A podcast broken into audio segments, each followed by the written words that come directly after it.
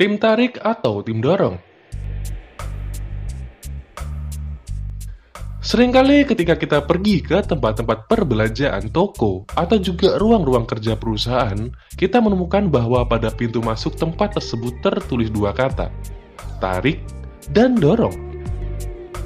Jenis pintu itu umumnya yang memiliki dua sisi yang berfungsi untuk lalu lalang dua orang.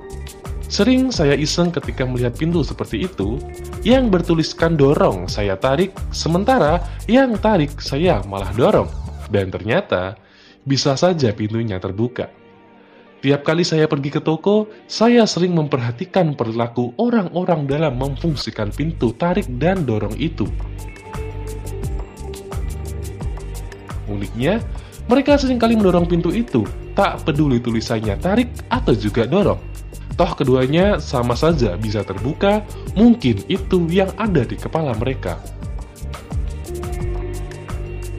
Penasaran, saya pun coba merenung, lalu mencari ruang diskusi mengapa kecenderungan orang lebih suka mendorong pintu.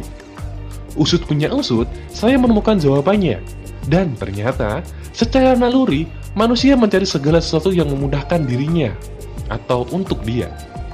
Bukankah tujuannya sama, masuk atau keluar dari suatu ruangan? Saya coba mengubah kebiasaan iseng tadi. Saya coba untuk menarik pintu dan alhasil ada sesuatu yang berbeda, lebih berat dan memerlukan effort lebih dibandingkan mendorong.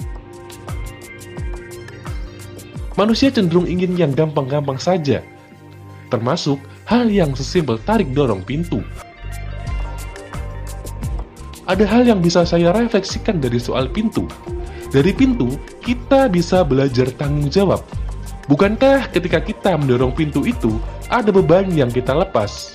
Dan sebaliknya, ketika kita menarik pintu, ada beban yang kita rasakan. Ada beban yang kita ambil. Jika kita terus mendorong pintu yang harusnya ditarik, bisa jadi pintu itu perlahan akan rusak engselnya, karena tidak digunakan sesuai fungsinya, pun sebaliknya. Jika tanggung jawab tidak dijalankan sesuai porsinya masing-masing, si A sampai harus mengcover tanggung jawab si B, maka pastinya jalan tidak akan baik, akan ada konflik di sana.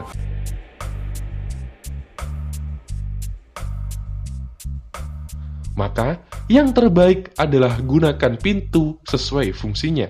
Sebagaimana tanggung jawab, tentu tiap orang punya porsinya masing-masing. Salam Jelup, cep, klekep.